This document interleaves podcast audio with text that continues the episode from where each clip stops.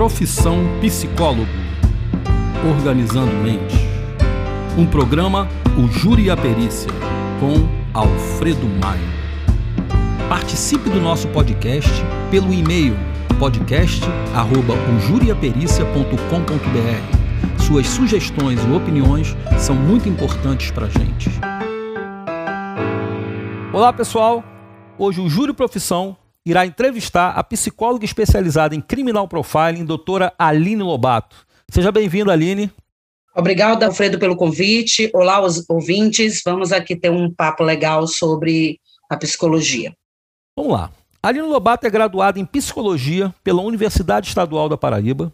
É doutora e mestre em psicologia investigativa pela Universidade de Liverpool, na Inglaterra. É especialista em psicologia clínica pela UEPB, professora efetiva e titular do Departamento de Psicologia e do Departamento de Direito, também da UEPB. Já trabalhou como coordenadora dos seguintes cursos de especialização: Inteligência Policial e Análise Criminal, Direito Penal e Processual Penal e em Segurança Pública. Aline também atua como palestrante em congressos e simpósios nacionais e internacionais.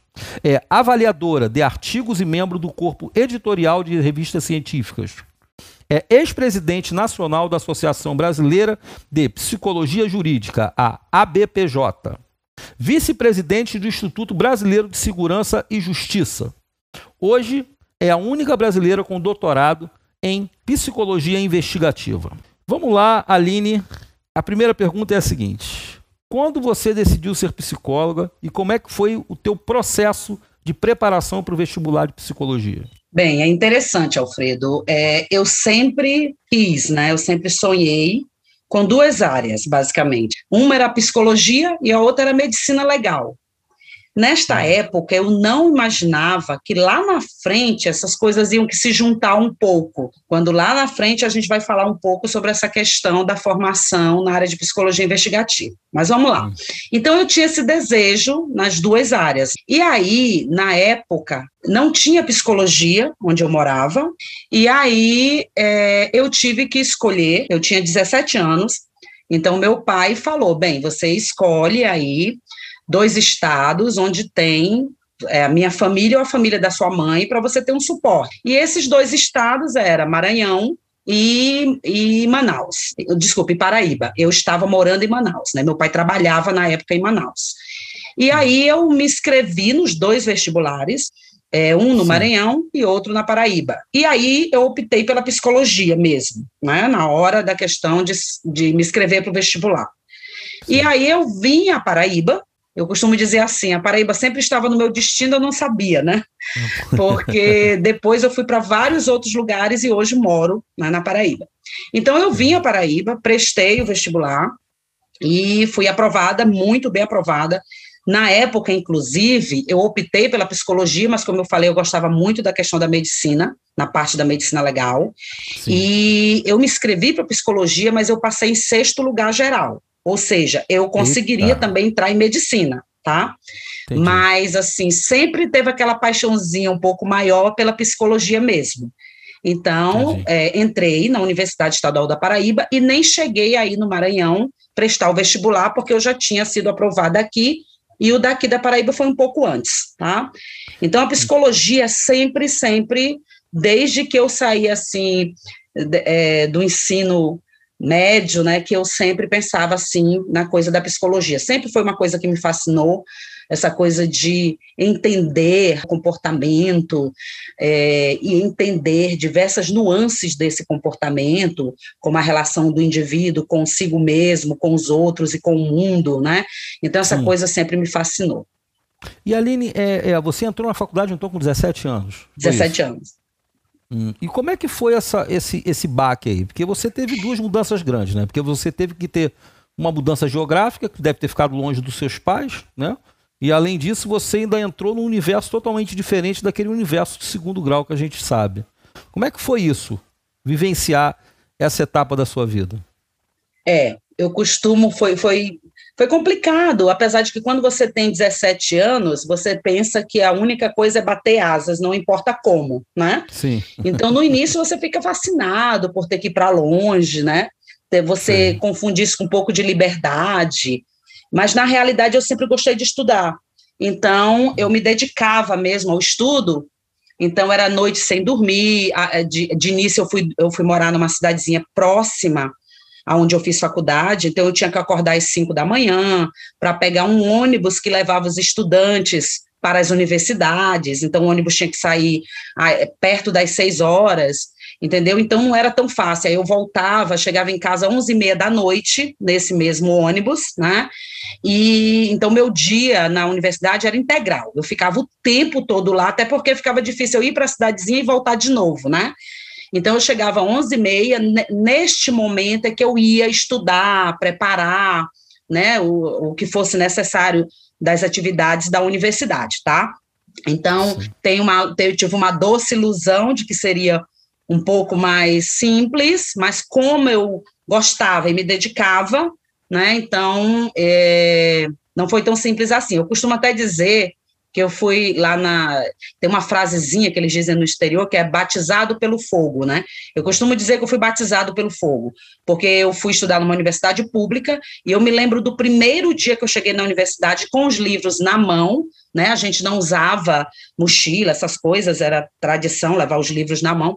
E quando eu desci do ônibus, tinha uma vala, vamos dizer assim, né? Eu tropecei nessa vala, foi à noite e eu joguei, esses livros caíram todos pelo chão, e eu fiquei ah. toda suja de lama. E o meu primeiro dia foi esse. Eu entrei na universidade pensando, ou vai ser muito bom a minha carreira, ou vai ser muito ruim. Porque já começou dessa maneira. foi muito engraçado. Mas você estava é indo para a faculdade ou estava indo para a faculdade, entrei oh, toda delícia. lameada, toda suja de lama. Me arrumei toda para o primeiro dia levei essa queda logo no início. Por quê? Por causa da precariedade da universidade. Aí é onde eu quero chegar. Uma universidade Sim. pública, a iluminação não era boa, a, a, a porta da frente, né, a rua da frente não era asfaltada. Então, toda essa situação né, de uma universidade pública hoje é totalmente diferente, é outra coisa, né? Entendeu? Isso foi que Mas ano, foi assim. Ai, foi 1900, deixa eu ver se eu me lembro aqui, meu Deus. Eu acho que foi. Ah, Alfredo, eu não me lembro, acho que foi 89. 89. acho que foi 89. Eu acho que é. foi. E Aline, quando você engrenou na universidade, entendeu? Qual foram assim os maiores desafios que você teve? Foi a dificuldade do conteúdo? Foi essa readaptação de é, é, viver longe dos pais, com um, um, pessoal diferente de você? Como é que foi isso aí? Como é que foi vivenciar esses desafios aí na sua graduação? É, assim, eu sou uma pessoa, tem muito a ver com tipo de personalidade, né? Então, eu sou uma pessoa que Sim. eu adoro desafios, né? Quanto hum. mais desafios eu tenho, mais vai me impulsionando. Inclusive, se eu não tiver um desafio, às vezes eu fico um pouquinho mais que parada, né? Então, eu acho que todos esses desafios contribuíram muito para o meu crescimento. Tanto é que, além de estar longe da família, de estar numa cidade diferente, né? É, conhecendo pessoas novas, né? Além de tudo isso, eu ainda gostava, por exemplo, de me envolver nas questões é, como centro acadêmico, eu fui presidente hum. de centro acadêmico, eu sempre me envolvi nessa coisa de tentar é, expor conhecimento, então eu sempre gostava de promover algum evento né, da universidade, tanto na, acadêmicos quanto eventos mais de lazer, né? Então eu me interagi muito bem, né? É, foi uma época muito boa da minha vida, né? Então eu me interagi muito bem com as pessoas e com a, a, própria universidade. O que me inquietava, e sempre me inquieta até hoje, graças a Deus, era aquela ânsia de conhecer mais, conhecer mais. Eu sempre colocava na minha cabeça: tem algo mais do que a universidade, né? A universidade Sim. era maravilhosa, mas tanto é que eu, eu, eu acho que eu estudava muito, né? Por lazer. Eu sempre digo isso, eu nunca estudei por obrigação. Para mim era até hum. divertido, às vezes, estudar, certo? Então, é, foi assim, dedicação, mas por lazer. Até porque eu não era aquela, como se chamava antigamente, de CDF. Eu era extremamente boêmia também. Eu participava hum, de todos os eventos na universidade, todas as festas. E aqui na cidade onde eu moro tem um São João muito grande, uma festa de São João em junho. E eu lembro que em junho o pessoal ia para a festa, virava à noite E quando terminava a festa, o pessoal ia para casa. Ah, eu não aguento, não, vou para casa. E eu ia para a universidade. Hum. Entendeu? Eu ia para a universidade, eu, 5 horas da manhã, saía da festa, eu ia para a universidade. E tem Sim. até episódios muito interessantes, né? Hum. Teve uma vez que eu cheguei na universidade, a gente tinha, claro, tomado cerveja, tinha é, se divertido no São João, e eu cheguei e me sentei no final da sala, com um óculos hum. escuro, né? E, hum. de repente, quando eu vi, eu já estava dormindo, com a cabeça hum. riada, e o meu professor, que era um professor, ele já tinha 70 anos, ele ainda dava aula, inclusive era médico, né? Sim. Aí ele olhou assim, disse: Que é isso? A turma que me contou depois, né? Aquilo é a Aline, ela está dormindo. Aí ele foi até perto de mim, ele andava bem devagarzinho, puxou os óculos. Quando ele puxou os óculos, eu levei aquele susto, né? Passei a mão no ah. rosto. Aí eu disse assim: desculpa, doutor João, né? Que era o nome dele. Desculpa, doutor João. É que eu estudei a noite toda, estou muito cansada. Aí ele olhou para mim e disse: esse cheiro de cachaça? Vai lavar a cara. Então, até hoje, os amigos comentam esse, esse episódio 40 anos depois, quando a gente se encontra, os amigos comentam. Então, porque eu não queria perder sim. a aula, eu não queria, eu não, eu não queria sair do ambiente da universidade de sim, estar ali sim, é. assistindo a aula. Então, eu, aconteceu esse episódio bem engraçado.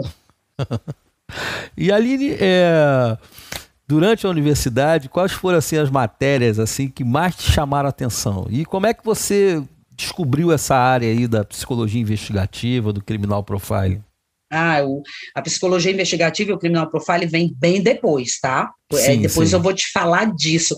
Por isso que eu falei, a minha fascinação que eu tinha pela medicina legal, né? Hum. Pela coisa envolvendo crimes, eu consegui fazer esse casamento depois lá na frente, né? Eu optei sim. pela psicologia, mas lá na frente eu consegui pelo linkar. menos direcionar, é, linkar, né?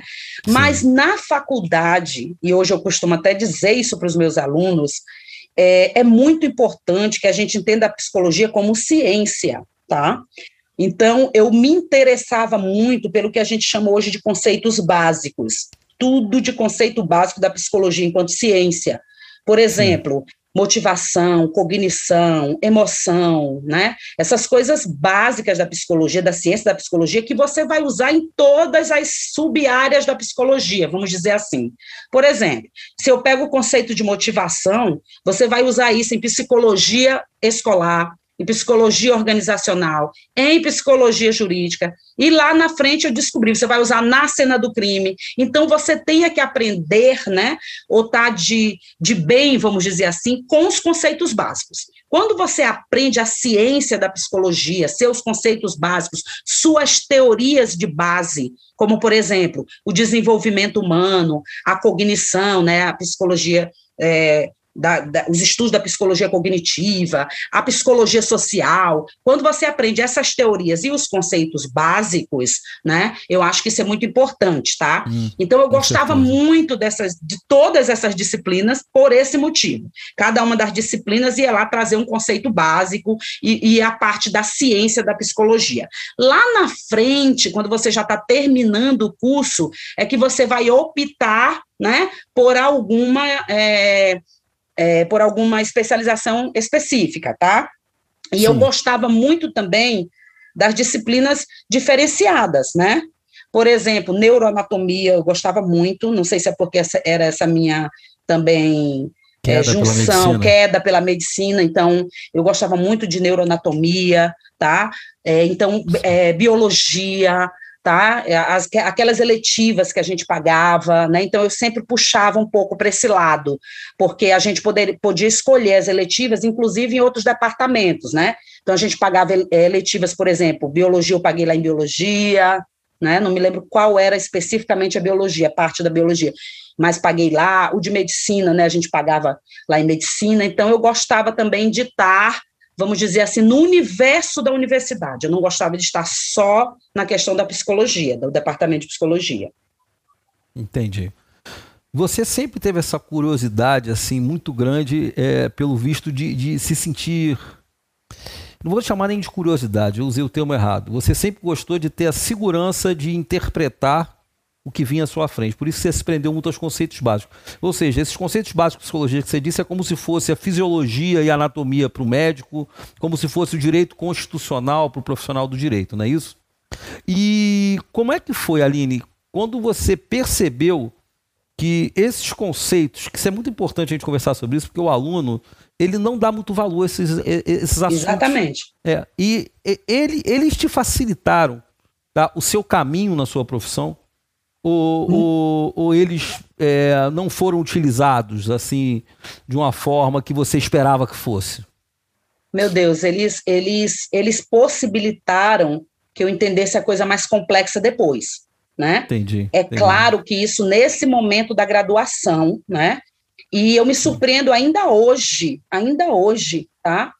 Quando eu, por exemplo, estou lendo um artigo muito recente por exemplo, sobre motivação e crime, ou motivação dos crimes, ou na cena do crime, certo? Eu me surpreendo, meu Deus, o quantos conceitos básicos, né? Eles vão estar tá ainda aqui presente, apesar de toda a evolução, né? A gente Sim. vai ver aquelas coisas básicas presentes, e aí eu me sinto à vontade. É como se eu pulasse degraus, entendeu? Eu vou pulando degrau lá, e aí eu digo, olha, já dá para eu dar esse pulo, que esse aqui eu já conheço, tá? Porque é uma hum. coisa que eu sempre gostei, tá? Claro que depois, né, no, bater, no, no continuar aí do bater do papo, eh, aí a gente vai falar sobre quando vai especializando um pouco mais, né? Mas uhum. eu costumo dizer para os meus alunos, é, eu digo assim, toda teoria tem uma validade, né? Por mais absurda que de início ela pareça, né? Então não renegue, não renegue, não se deve renegar conhecimento, nem de origem nem especializado, na minha concepção, tá? Então Sim. eu digo, sempre é, não, não abandone assim, as origens das abordagens, como é que elas foram criadas, né, para que a gente, para a gente chegar onde chegou hoje nesse avanço, né? Então eu sempre coloco isso para os meus alunos, tá? Eu acho que conhecimento nunca é demais e a gente, ou então a gente não sabe, é, por exemplo, de onde veio, e essa coisa de saber de onde veio o conhecimento te ajuda a te apaixonar mais ainda por aquilo né? Quando você vê assim a luta pelo conhecimento, aquelas pessoas que primeiramente, por exemplo, pensaram a psicologia, não tinham tantos recursos, né, que a gente tem hoje, mas que eles conseguiram, né, implementar diversas diversas diversas diversos conhecimentos, diversas áreas, né? E Sim. isso me fascina, sabe? Aquele aquele investigador tanto lá do início com sua precariedade, quanto os, o pesquisador e o investigador de hoje. Tudo isso Entendi. me fascina. E Aline, é, essa tua entrada aí na, na, nessa junção aí que você criou da, da psicologia com a parte de medicina a parte investigativa, ela veio depois. Mas você fez a universidade, você terminou a universidade, e nós vimos aqui que você tem até uma especialização aí em psicologia clínica, não é isso? Isso. Você chegou a atuar como psicóloga da, na forma um pouco mais tradicional? E como é que foi essa sua experiência e quando você, no seu íntimo, você se sentiu psicóloga? Você falou, cara, eu sou uma psicóloga. Foi durante a faculdade? Foi depois? Teve alguma situação específica na sua vida que tenha lhe provocado esse tipo de sentimento, não? É interessante. Eu sempre pensei assim: eu vou ser uma psicóloga, né? Porque Sim. lá, em 15, 16 anos, eu tinha essa vontade, como eu falei. Agora, me ver psicóloga só veio um pouco depois, quando você tem mais um pouco de segurança, né? Então, sim. vamos lá. Eu atuei, sim, na parte clínica por um, um período muito curto, tá? Eu terminei a faculdade, terminei a especialização em clínica. Naquela época, era como o pessoal da odontologia faz, né? Se juntavam os amigos e abria lá um consultório, né, para o atendimento é, para as questões da psicologia. E eu fiquei um tempo com umas amigas, né, que tinham se formado comigo, nós abrimos o consultório, tudo bonitinho, tudo maravilhoso, mas eu sentia que faltava algo, certo? Eu sentia que faltava algo. Eu não quero é, somente clinicar, eu não quero isso. Eu gostava, né? Eu sabia, né? Eu sempre me interessei pelas questões da normalidade, a normalidade, é, psicopatologias, clínica, eu sempre me interessei por isso, sempre estudei muito isso, mas para mim ainda faltava algo, certo? Então Sim. eu cliniquei durante um pouco tempo e é uma coisa que me fascinou muito, sempre me fascinava, era a docência. Eu tinha muita hum. vontade de dar aula, né? E naquela época, o pessoal que era da clínica era da clínica, e o pessoal que partia para a questão da docência né? Você tinha que ir, vamos dizer assim, que se especializando um pouco mais, né? Visava já a questão de mestrado, né? Eu não pensava nem na época em doutorado, porque as condições eram muito difíceis, pouquíssimas pessoas faziam doutorado na época, então eu não sabia se ia dar certo, se ia ter condição, mas eu sabia que queria dar aula. Por quê? Porque quando eu fiz o ensino médio, né, hum. a escola onde eu estudei, eu estudei escola pública, e depois meu pai melhorou, vamos dizer assim, economicamente, e aí eu fui estudar numa escola particular, uma escola muito boa lá em Manaus. Meu pai trabalhava em Manaus na época e eu estudei lá, né? E aí eu comecei a dar aula na própria escola, né? Para é, as crianças. Comecei a dar para parte da escola que era para as crianças é, menores, né? E aí eu comecei a dar aula e eu me fascinei por aquilo, ao ponto de que meu pai tinha condições nessa época já de pagar a escola, mas eu trabalhava dando aula na própria escola para pagar a mensalidade da minha escola. Então esse foi o primeiro contato que eu tive com a docência, né? Como professora auxiliar, vamos dizer assim, da professora principal das crianças, eram crianças de, eu acho que é, sete, oito, nove, e isso me fascinou bastante. E eu passei toda a parte do ensino médio dando aula, eu estudava pela manhã, dava aula à tarde, né? E aquilo para mim era um lazer, uma coisa muito boa, não era um não era um fardo, nunca foi. Então eu comecei, eu acho que minha paixão pela docência começou nessa época. Então quando eu terminei a faculdade, parece que veio aquela lembrança, né, de o quanto eu gostava de estar tá passando conhecimento, de estar tá dando aula, entendeu? Então eu disse, não, eu acho né, que eu quero ir para essa direção aí. O que que eu preciso fazer para ir para essa direção? Eu podia ter ficado lá acomodada, vamos dizer assim, na questão da clínica, porque a gente já tinha montado uma clínica, eu já tinha um aparato, um suporte, mas aquilo me incomodava, porque eu, eu queria a questão da docência, e eu falei, pô, tipo, eu vou ter que começar de novo, porque eu vou ter que investir na docência, né? E Sim. foi isso que eu fiz. Eu Passei pouquíssimos meses lá na clínica junto com as colegas e depois eu cheguei para ela e disse: gente, eu quero partir para me aperfeiçoar mais porque eu quero dar aula. E Aline, durante a universidade você chegou a pegar alguma atividade de monitoria para você, vamos dizer assim, exteriorizar esse A gente potencial? não chamava monitoria, né? Não tinha assim essa, Sim. mas cheguei várias vezes a inclusive solicitar aos professores para que eu pudesse ficar acompanhando, ajudando nas aulas. Não é como a monitoria que a gente tem hoje, né? Hoje Sim. tem toda uma coisa regulamentada, os alunos se inscrevem, o professor escolhe, faz a seleção.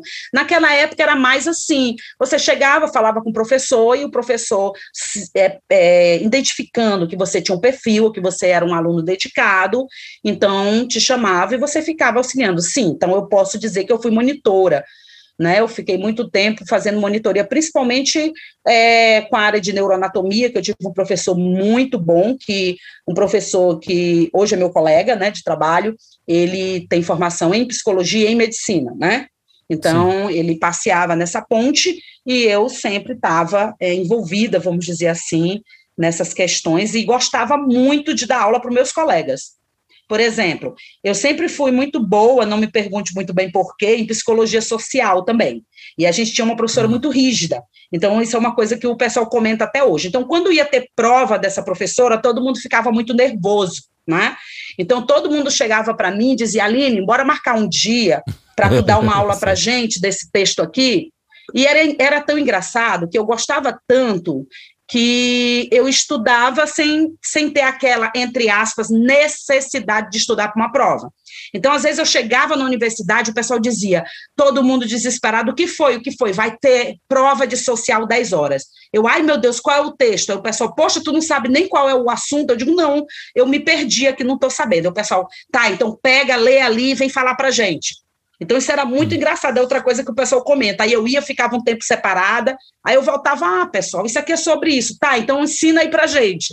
Aí eu ia e dava uma aula para os colegas para ver se eles conseguiam uma nota melhorada em psicologia social, que era o nosso karma na época.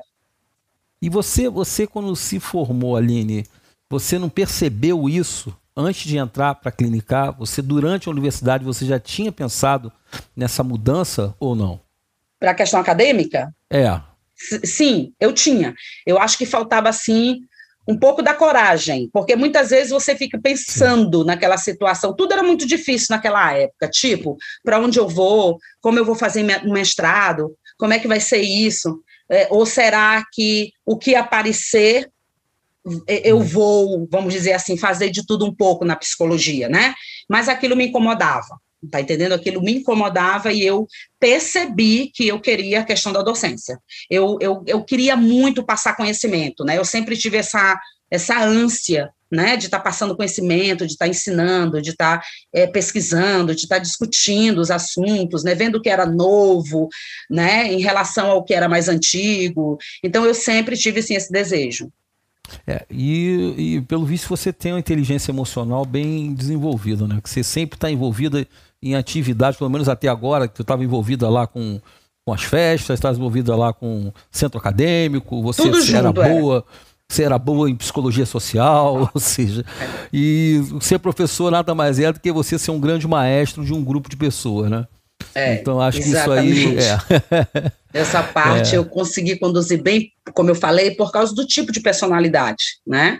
Sei, sei. Então eu, é. eu sempre quis desafios, desafios, uma atividade nova.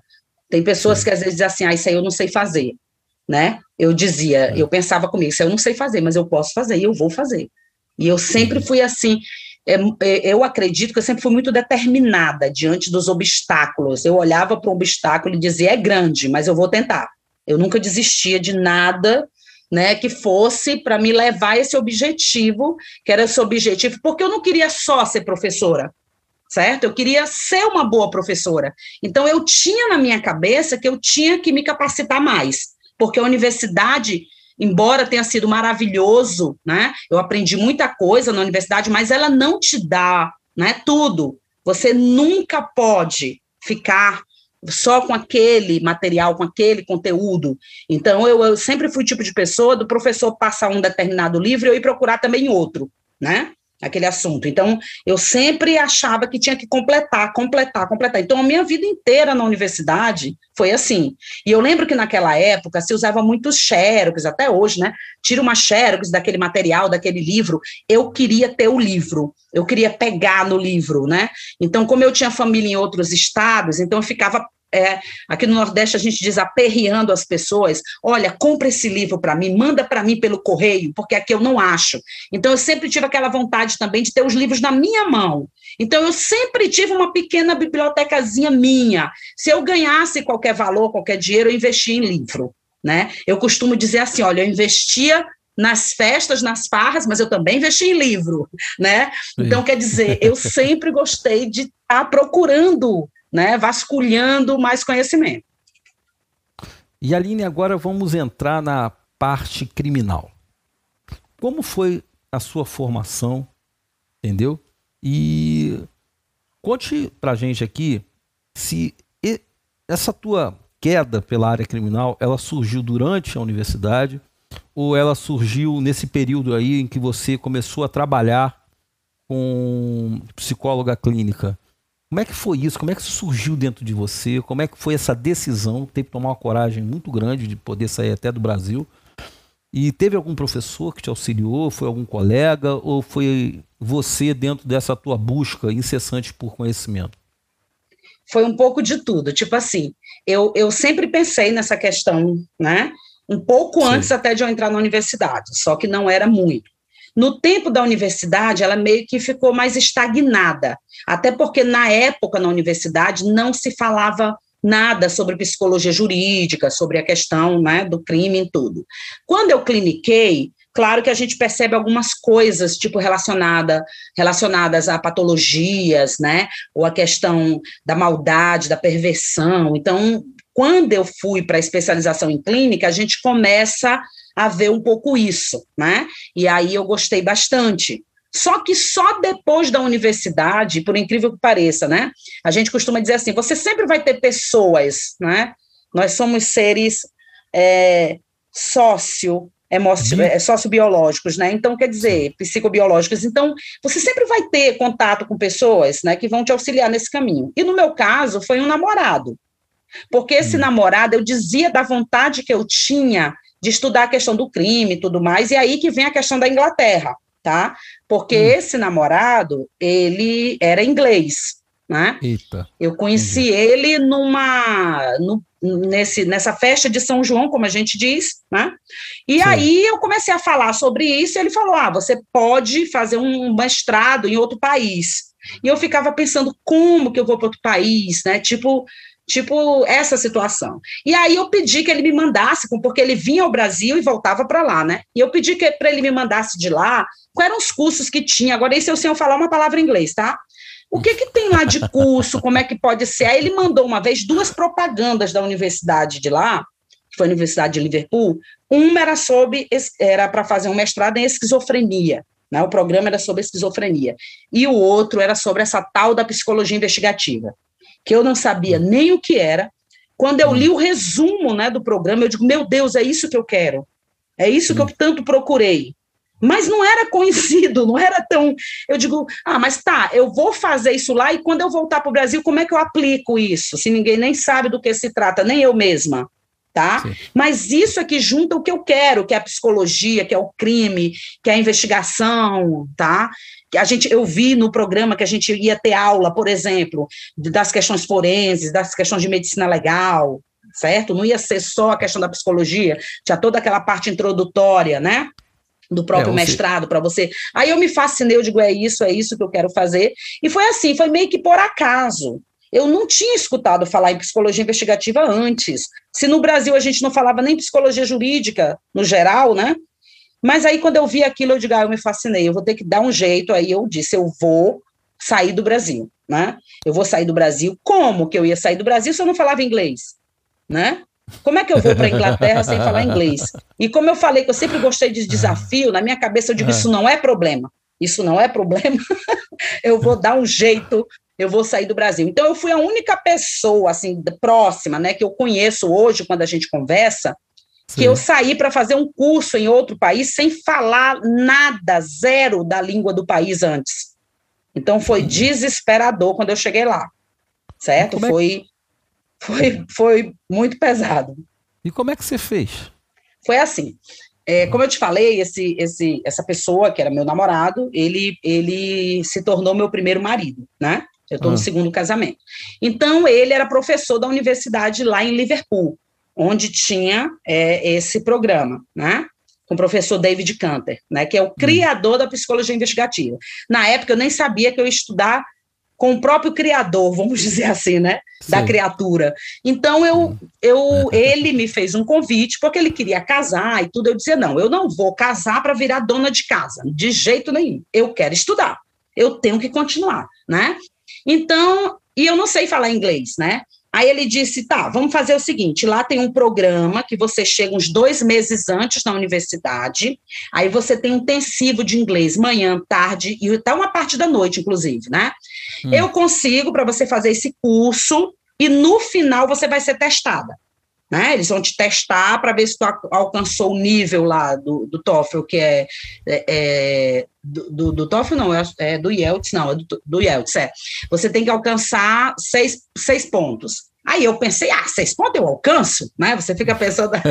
e assim eu fui para lá. Eu não fui, não entrei direto no mestrado. Eu fiquei dois meses estudando inglês. Só que é um inglês, o inglês que eu, que eu estudava era um inglês do cotidiano, né? Tinha professores Sim. maravilhosos, tinha gente de todo lugar do mundo, mas era aquela coisa meio que do cotidiano, tá? Eu costumo dizer assim, gente, eu estudei inglês e na minha turma tinha japonês, que ele olhava para mim de manhã e fazia good morning.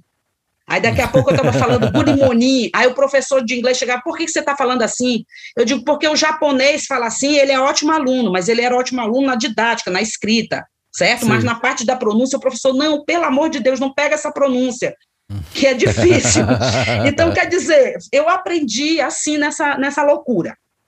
Com Sim. dois meses que terminou o curso de inglês, aí eles foram me testar, eu fui fazer uma prova para poder tentar entrar na universidade. Era para alcançar seis.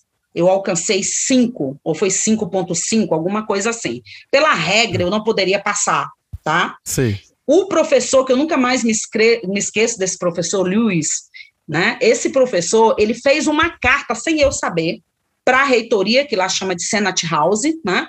Ele fez Sim. uma carta dizendo: olha, eu tenho uma aluna aqui, mais ou menos isso, que eu só tive acesso à carta depois.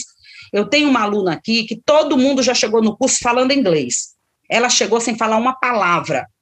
A gente só está dois meses em aula. Ela conseguiu alcançar, sei lá, cinco pontos alguma coisa. Eu recomendo que vocês permitam que essa aluna entre no mestrado né? E hum. ele não era nada a ver com psicologia, ele era professor de línguas, né, lá, professor de inglês. Sim, sim.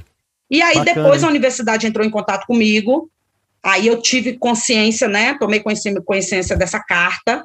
No dia que eu fui, eu não entendia muito bem o que eles estavam falando, né? Mas como eu fui lá com meu, o meu futuro marido, que na época era meu noivo, que era inglês, aí ele, Sim. depois da reunião, ele me explicou melhor, porque eu fiquei lá na reunião meio que calada, dizendo, o que, que eles estão falando? Eu entro, não entro, o que, que é? Não estou entendendo direito. Aí hum. eles permitiram, né? Que eu entrasse, e assim eu entrei no mestrado. Aí é que foi difícil, extremamente difícil. Por quê? Porque eram, é, eram, eram palavras técnicas. Por exemplo, eu nunca tinha escutado na minha vida profiling, eu nunca tinha escutado a palavra é, offender, né? Porque antes eu estava estudando inglês, agora eu estava dentro de um mestrado específico de uma área. Então eu sofri muito. Em que sentido? Eu me lembro que eu estudei com pessoas, eram 28 pessoas na minha turma, de 13 países diferentes, 13, tá? Então, é só que essas pessoas já chegavam lá falando inglês, né? E eu não falava inglês. Então, eu me lembro que eu colocava o dicionário embaixo da mesa, porque eu tinha muita vergonha de botar em cima da mesa, tá? E era aquelas, aquelas é, aquelas mesas meia-lua, né? Aquelas mesas tipo meia-lua, a gente tudo em volta ali, eu com o dicionário escondido embaixo da mesa. O professor falava uma palavra que eu não entendi, eu ia procurar lá no dicionário aquela palavra. Quando eu achava a palavra, eu já tinha perdido o conteúdo, porque ele já estava lá na frente, na aula. Aí eu botava a mão na cabeça, me desesperava. Eu digo, meu Deus, eu não estou entendendo nada. Aí eu chegava, não tem problema, eu vou chegar em casa, eu vou estudar. Aí eu estudava, estudava, estudava até três, duas, três horas da manhã né? E continuava sem entender nada. Já aconteceu uma coisa muito interessante comigo, engraçada, que eu entrava em sala de aula que não era a minha sala. Porque eu ia, hum. os prédios eram muito parecidos, e eu ia para a universidade preocupada: o que, que eu estou fazendo aqui? Como é que eu vou conseguir? Eu não estou conseguindo, é muito difícil. Né? Então eu já chegava assim, meio que desorientada, mas eu ia, nunca desistia. E eu chegava, sentava na sala de aula, quando eu me sentava assim, que tinha aquele, ai, estou sentada, naquele né, alívio. Quando eu olhava em volta, não eram as pessoas da minha turma. Aí eu, oh, sorry, sorry, sorry. Aí eu ia procurar lá minha sala. Então, quer dizer, eu passei por esse tipo de pressão psicológica e emocional. Certo? Certo. E aí, sim. depois de um ano, foi que eu consegui, vamos dizer assim, começar a entender, né? Eu primeiro comecei a entender e tinha vergonha de falar, né? Então, eu era aquela aluna, chegava na sala, e olha que eu adoro falar, eu chegava na sala e tinha que ficar calada, porque eu ia falar o quê? Se eu não estava entendendo nada e tinha medo de entrar num momento errado, falar uma palavra errada, né? Então, eu fiquei nesse, nesse, vamos dizer assim, nesse desespero emocional durante muito tempo, né? Mas eu sempre estava ali, não desistia, ia para aula. Depois que eu terminei o curso, eu fui saber dos colegas que eles comentavam entre si que eu não ia conseguir. Eles comentavam eles entre si, né? Uma, uma menina da África do Sul, ela pegou na minha mão, né? A gente fez a despedida quando terminou o doutorado, né? Foi no, no hum. mestrado, desculpa. Ela pegou na minha mão e ela me contou, junto aos outros colegas, né? A gente estava num barzinho comemorando que tinha terminado, e ela disse: Aline, eu vou te falar uma coisa. A gente comentava aqui entre a gente que você não ia conseguir, porque você chegou com nada de inglês, né? A gente via seu desespero, né? E a gente comentava entre nós que você não ia conseguir. E você terminou, eu consegui terminar o, o mestrado, o, a minha dissertação de mestrado foi a maior nota, maior nota da turma. É mesmo? Foi, maior nota da turma. Por quê? Não, não por a questão tanto da escrita, do inglês, que eu tinha essa dificuldade, porque eu sempre coletei meus dados no Brasil. Então, Sim. eu visitei presídios no Brasil, eu vinha ao Brasil no meio do ano e no final do ano, passava um mês cada, cada tempo, e eu saía como um andarilho pelos presídios aí, coletando dados. Então, quando eu voltava para a Inglaterra, e quando eu fui organizar as coisas com meu orientador, meu orientador ficou surpreso. Meu Deus, você tem dados demais. Você tem Bacana. muitos dados. Aí eu dizia, mas eu não sei o que fazer com eles, me ajude, né? E aí foi terrível. Olha, o primeiro trabalho que eu fiz, isso é interessante falar. Isso é interessante falar para que as pessoas não desistam, né?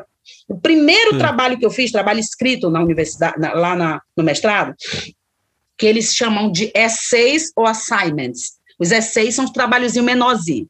Trabalho de cinco, quatro folhas, o professor passa alguma coisa. Eu fui fazer, toda contente, mexendo no dicionário, eu já estava um pouquinho melhor, né? Aí fiz o trabalho, entreguei para o meu orientador, o professor David Canter, né? Sim. Ele mandou o trabalho para mim com umas considerações, escrito, um monte de coisinha do lado de cada página, bem corrigido mesmo. Aí eu fui olhando aquelas coisinhas, né? E esse meu futuro marido estava do lado, né? Inglês ele, inglês nato, né?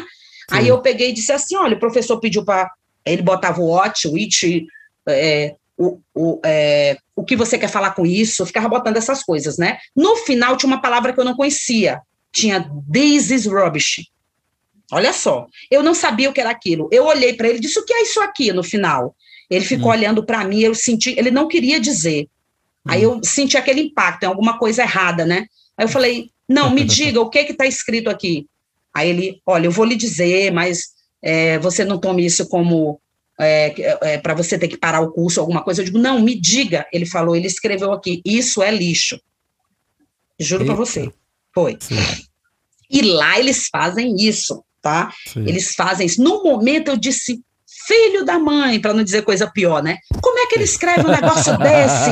Eu passei não sei quantos dias para fazer esse trabalho. Aí eu peguei, me deu aquela raiva, a raiva me motivou, né? E no Sim. outro dia eu fui lá conversar com ele, né? Eu já estava aí falando um pouco melhor inglês, eu disse, professor, eu já entendi o que o senhor escreveu aqui no final. Agora eu quero que o senhor me explique por que, que o senhor está dizendo que esse trabalho é lixo. Aí ele pegou e explicou. Aline, você está indo para o lado da sociologia, a gente está na psicologia. Você pesquisou nos livros errados. Aí ele falou todos os motivos e ele estava ele tava coberto de razão. Lá Entendi. eles não têm o que a gente diz aqui, papa na língua, não. O que, ele, o que ele tem que dizer, ele diz. Né? Eu digo, tudo bem, só que o senhor também não corrigiu di direito. Porque o senhor botou aqui o que você quer dizer com isso, você colocou aqui o que, quando, hum. por quê. Isso aí, para mim, não é correção. Como assim? Eu digo, eu quero então que o senhor me diga quais são os livros. O senhor vai dizer, aqui você pode procurar em tal livro, aqui você vai falar sobre isso. O senhor pode fazer isso por mim? Ele diz, claro que posso. Deixe o trabalho comigo e você vai refazê-lo. Eu deixei com ele alguns dias, aí na própria correção que ele já tinha feito, ele, aí ele foi colocando as referências, umas sugestões, aí eu, ai, que bom. Aí eu refiz o trabalho todo e aí tirei nota boa. Mas para mim foi um choque tão terrível que eu tinha passagem, porque naquela época você comprava passagem é, de ida e de volta e ela valia por três meses, né? Então, sim, dentro sim. desses três meses, eu dizia, todo dia eu dizia, eu vou embora, eu vou embora, eu não, não consigo, tá? Eu, eu, eu mergulhava nos livros, para você ter uma ideia, para você ter uma ideia, eu ia estudar, eu colocava os livros, um lencinho e um pouco, uma garrafa de vinho. Aí eu botava um pouquinho de vinho, né? E começava a estudar. Eu sabia que eu ia chorar, por isso que o lencinho estava lá. Então eu lia, chorava, lia, chorava, eu não consigo, eu não estou entendendo. Era um desespero. É, entrava pela madrugada, depois que eu chorava bem muito, tomava bastante vinho, né? Aí no outro dia eu dizia, eu não consigo, então eu vou embora, vou arrumar mala, vou embora. Quando passou três meses, eu digo, agora eu não posso mais ir embora. Porque Sim. assim, a passagem era muito cara, a volta não tinha mais validade, eu digo, agora eu vou ter que aguentar. foi, foi muito pesado. E Aline, quando você começou a sentir mais à vontade lá, quando você começou a perceber como é que era a maneira de viver, como é que era a maneira de lidar com aquela nova cultura educacional? Isso foi depois de um ano, dois anos? Como é que foi isso? Cara, foi um ano. Foi um ano, um ano e meio, um ano, um ano e meio, né? Porque, na realidade, o mestrado, é, ele, eu fiz no que eles chamam de full time. Tem part-time tem full-time, né? Eu fiz no full-time. Então, com um ano eu tinha que eu tinha que fazer, aparecer alguma coisa, né? E eu fui me acostumando. E eu estava tão fixada no estudo, tão dedicada a isso, que a parte social, vamos dizer assim, eu não me incomodou muito. Por exemplo, se uma vez me perguntaram, Aline, discriminavam brasileiro assim que tu chegou lá? Eu digo, cara, se discriminava, eu não percebi. Porque eu estava tão preocupada em estudar que eu nunca percebi isso, nunca, nunca. É. e assim, eu me senti muito bem aceita. Eu tenho relatos de outras pessoas que dizem, ah, eu fui excluída disso, fui excluída daquilo. Eu não tive esse problema, porque essa minha facilidade de me comunicar com as pessoas, essa necessidade grande de me comunicar, acontecia coisas interessantes. Por exemplo, às vezes eu estava lá estudando e os colegas da universidade, né, é, tocavam interfone, alguma coisa, Aline, a gente vai ali no, no Cambridge, que era um barzinho dentro da própria universidade, que lá tem muito isso, né? A gente vai no Cambridge ali no final da aula tomar uma cerveja. Você embora? Vamos para lá. Eu digo, eu não posso, porque eu tenho que fazer o trabalho tal e eu preciso da noite inteira e mais alguns dias. Não, você vai. Não, não vou não. Aí eles iam. Quando demorava um pouquinho, ligavam de novo. Bora, vem para cá, que aqui tu aprende inglês. Então eu costumo dizer que eu aprendi inglês em mesa de bar. Porque era uma maneira de eu relaxar. Quando eu via que aquele, aquela coisa estava muito difícil, eu dizia, quer saber, eu vou. Aí eu botava o casaco, frio pra caramba, e eu ficava na mesa de bar igual uma mesa de uma, igual uma bolinha de ping-pong. Eles conversando, e eu pá, pá, com a cabeça para um lado e para o outro, e ali eu estava absorvendo inglês, eu estava eu tava pegando inglês. Tanto é que eu não aprendi inglês usando gramática, certo? É como se eu pulasse etapas, eu fui direto mais para conversação. Então, eu sempre estava no grupo, para eles era uma grande novidade ter uma, uma brasileira, eles tinham curiosidade. Tinha um rapaz que eu ensinava português para ele nas hum. horas vagas da universidade, que ele fazia, ele começou um curso de espanhol. Mas ele disse, Aline, tu pode me dar mais aulas de português na hora da, do lanche, alguma coisa? Eu posso. Ele não era do meu departamento de psicologia, mas ele era amigo dos meus amigos de, do departamento de psicologia investigativa, o Alex. Então eu pegava e sentava lá e ensinar ele mesmo, ensinar palavrinhas, ensinar verbos, né? E, e foi Sei. assim. foi. E a língua portuguesa é difícil, ele deve muito difícil. conseguiu aprender, não? É, muito difícil. Ele, ele conseguiu porque ele já tinha, ele já tinha, é, ele já tinha estudado espanhol e você sabe que tem aquela semelhança um pouquinho, né? Então ele conseguiu, ele conseguiu aprender, mas bem melhor no espanhol. Olha como a vida é. Eu vim embora para a Inglaterra, vim embora da Inglaterra para o Brasil. Uma amiga minha foi fazer doutorado na Espanha, olha só. Hum. E ela me mandou um e-mail de madrugada, duas horas da manhã, né? Estava trabalhando ainda em Davi. Ela disse: Aline, aconteceu um fato inacreditável aqui. Eu estou numa mesa, num bar com os colegas, né? No final da noite, foi ela, foi o marido fazer esse doutorado. E de repente, um rapaz que estava com dois amigos francês, ele dizendo que era inglês, tudo mais, e aí ele falou assim: e você? Ah, eu sou brasileira. Ele disse: ah, eu tive uma amiga brasileira muito legal. Ela já voltou para o Brasil, terminou o doutorado. Ela até me ensinava português. Aí a minha amiga falou: como é o nome dela? Ela disse Aline. Ele disse Aline, ela disse que quase caiu para trás. Pô, tu tá brincando. Ele disse, não, o nome dela é Aline. Por quê? Ele disse, Aline Lobato. Ele disse, ela, ele disse é, você conhece? Ele disse, cara, eu sou do lugar onde ela é, da Paraíba, né? Eu fui professora dela, fomos colegas na universidade, e é incrível. Aí ele falou, né? Quer dizer, anos depois, e ela me mandou esse e-mail. Aí eu digo, já sei quem é, o nome dele é Alex. Ela disse, é esse mesmo. Então, quer dizer, uhum. foi incrível ela ter encontrado com esse cara na Espanha. Ele estava na Espanha, com, de férias com dois colegas da França. Então, tem essas coisas engraçadas, é. assim, na minha trajetória. E Aline, é, como é que você transportou o, o teu mestrado, a, a, a sua dissertação de mestrado e a sua tese de doutorado, eles estavam na mesma linha? Você explorou presídio, foi isso?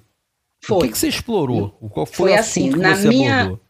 Na minha dissertação, eu, eu, eu, sempre pensei em coletar dados no Brasil. Eu Sim. não sabia se eu ia conseguir isso. Por quê? Porque eu, eu, eu, tipo assim, adiantei alguma coisa que às vezes acontece hoje. Às vezes as pessoas perguntam: será que no Brasil isso aí dá certo, funciona, é o mesmo caminho? Então, eu previa isso. Eu digo, pô, se eu quero voltar para o meu país, contribuir com o meu país, eu quero usar, uma, usar nas minhas pesquisas uma amostra brasileira. Então, foi Sim. aí que eu tive a ideia, né? E essa ideia juntando ao lazer também, porque eu pensei, é uma maneira de eu ver minha família, uma maneira de eu estar no Brasil duas vezes por ano, né? Então, eu mandei uma carta para o CNPq, e solicitei, disse que eu queria coletar meus dados no Brasil, expliquei os motivos. Então, uma passagem por ano de ida e volta para o Brasil eu consegui pela bolsa, a própria bolsa do CNPq, né? Eles concordaram Sim. Que eu realmente seria uma ótima ideia eu coletar meus dados no Brasil, né? E levar para lá para aplicar os recursos lá, tá? Sim. Então, uma vez por ano eu ganhei essa passagem do CNPq, né? E Sim. a outra vez por ano, porque eu vinha sempre em junho e dezembro, e passava um mês. Parece muito tempo, mas não era muito tempo. Por quê? Porque eu coletei meu, meus dados, principalmente nos presídios do Nordeste, porque a, a, locomoção ficaria mais barata e mais fácil, né? Então, Sim. eu coletei, coletei meus dados em Fortaleza, no presídio Olavo Oliveira, coletei meus dados em Natal, no presídio João Chaves, coletei meus dados em Campina Grande, aqui na Paraíba, no presídio do Serrotão, que a gente conhece como presídio Serrotão, ele tem um nome, né, mais oficial. É, coletei meus dados no presídio João Pessoa, que foi no Roger, e coletei meus dados no presídio Aníbal, em Pernambuco, tá? Então, o que que acontecia? Eu passava em torno de uma semana em cada uma desses lugares, desses, desses lugares, né? Por exemplo, em Natal. Aí eu ia de 8 da manhã, né, até 5 horas da tarde eu estava dentro dos presídios. A, todos os dias, de segunda a sexta, às vezes eu ia até fora dessa, às vezes até aparecia no sábado. Por quê? Porque eu queria coletar o máximo possível de material. Eu mesma desenvolvi os instrumentos, né? E fui Sim. coletar, tá? E, e aí tem outras. Eram, eram questionários, Aline? Eram questionários, eram questionários eram questionários. o que você fazia? Eu não fiz entrevistas porque na entrevista eu iria conseguir um número menor de participantes, porque Entendi. tem toda aquela questão. Não é a mesma coisa que você está entrevistando alguém numa escola ou na rua. Você está dentro de um presídio. Então, as pessoas tinham, até hoje eu converso sobre isso com meus alunos, eles tinham medo de gravar voz, né?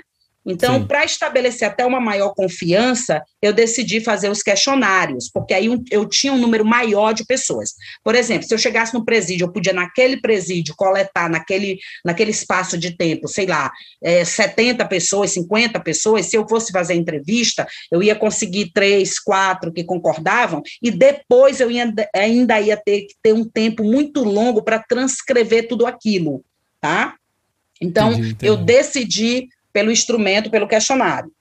No, no mestrado, eu falei sobre as armas, tá? Mas não era sobre, sobre qual tipo de armas mais utilizada, não era sobre isso, era qual o significado psicológico da arma para o criminoso, tá? Então, eu vi e eu juntei com teorias é, inglesas, né? Teorias diferentes. Por exemplo, tem uma teoria que fala sobre a questão introversão extroversão, né? Tem outra teoria que falava sobre tem pessoas que têm personalidade inclusiva e outras exclusivas, né? Então eu fui juntando essas teorias da psicologia e fui perguntando, por exemplo, o questionário que eu elaborei, tinha um momento que eu perguntava por criminoso assim, qual, o que que a arma significa para você? Aí eu dava lá umas opções, por exemplo, poder, sucesso no crime. Aí eu ia colocando, aí eu vi que tinha um pessoal que a arma tinha uma conotação mais emocional. E esse pessoal falava da arma como? A arma para mim é para é matar, a arma para mim, sabe, é para que eu possa lesar alguém, a arma para mim. E o outro grupo que falava, a arma é para o sucesso do crime. Esse pessoal, quando ele falava na arma, ele falava em armas mais específicas, né, mais elaboradas, tá entendendo? Então eu vi que tinha uma conotação tipo que emocional relacionada, inclusive, à escolha da arma que você faz. Mas isso eu respaldei em estatística e em várias teorias que já existiam com relação ao tipo de personalidade das, dos indivíduos, tá? Entendi. Então, esse negócio foi tão diferente que eu tive que procurar estudar uma coisa chamada de o significado dos objetos. Olha que interessante, Eita. né? Então, eu tive que pegar livros antigos para ver o significado desse, dos objetos. Por exemplo, você que é médico, né? Para o cirurgião, o bisturi é como se fosse uma, uma, um, um complemento do, do, do, seu braço, tá? Inclusive, tem pesquisas que mostram que o cirurgião, ele tem o seu bisturi preferido, ele tem, se ele chegar numa sala e ele tiver que usar um, um bisturi diferenciado, isso já pode causar, mesmo que rapidamente, um, um tipo um desequilíbriozinho na segurança ou um desequilíbriozinho emocional. Então, esses teóricos, eles mostravam que o objeto, muitos objetos são como uma extensão do ser, né? Principalmente em relação a determinadas profissões. Então, a parte da fundamentação teórica do meu trabalho, eu usei essas, co essas coisas que nem da psicologia era. Aí eu fui entrando na questão da personalidade, e aí depois eu mostrei os resultados, né? E o instrumento, que eu que produzi o instrumento, e esse trabalho está publicado, tá? Está publicado em um livro lá na Inglaterra, né? É, eu estou até com ele por aqui, tá? E ele Sim. foi publicado e ficou bem assim conhecido. Pô, tá? Bacana, Porque era bem diferente. E, e, e teu trabalho é um trabalho original, né? Pelo que você está me dizendo, né? Foi bem original. Aí, é, para um mas... mestrado, não é nem tão esperado isso, né? Porque eu costumo Sim. explicar. Ó, o mestrado, eu sempre costumo explicar isso. O que, que significa? Né? M grande, S grande, C pequeno. Significa Master in Science. Então, o mestrado é como se fosse um treino para que você comece a fazer ciência, vamos dizer assim. A ciência Sim. propriamente dita, onde você vai fazer, produzir pesquisa, produzir ciência original, por isso que o doutorado ele é da originalidade, você vai fazer isso lá no doutorado, né? No início, no mestrado, se supõe, se espera que você aprenda a fazer ciência. E no doutorado, você vai de fato criar ciência, né? Vai de fato fazer ciência, né? Então, uhum. quando eu cheguei com uma coisa bem diferenciada, então é como se eu já estivesse aí criando né? Porque eu criei na parte que eu utilizei, eu tipo criei determinadas é, é, mudanças comportamentais ou tipos de personalidade em relação ao objeto utilizado certo? Então, eu peguei o que já tinha e também criei outras condições, no, outras no teorias, do... abordagens para aquela explicação, né? É, você colheu novos dados para o pro, pro doutorado ou você já no mestrado já esperava fazer o doutorado e colheu, vamos dizer assim, dentro Não, do... o doutorado foi Não. uma coisa totalmente diferente, né? Por quê? Hum. Porque eu fui avançando. É interessante. Quando você faz um mestrado, você foi muito bom, eu recebi uma nota muito boa, todo mundo gostou do trabalho, foi bem inovador, mas eu queria algo diferente. Você, hum. enquanto pesquisador, você sente aquilo que ultrapassado. Você quer sempre mais, né? Então eu falei, não, no doutorado eu já vou para frente, eu vou mais para frente. Então eu já eu, eu, coletei dados tudo novamente, né? E aí eu já falei sobre a questão do modus operandi, estilo de vida e essas questões, é perfil, né, de ladrões e arrombadores. Tá? Por que, que eu hum. escolhi na época ladrões e arrombadores? Porque quando eu chegava nos presídios, tá?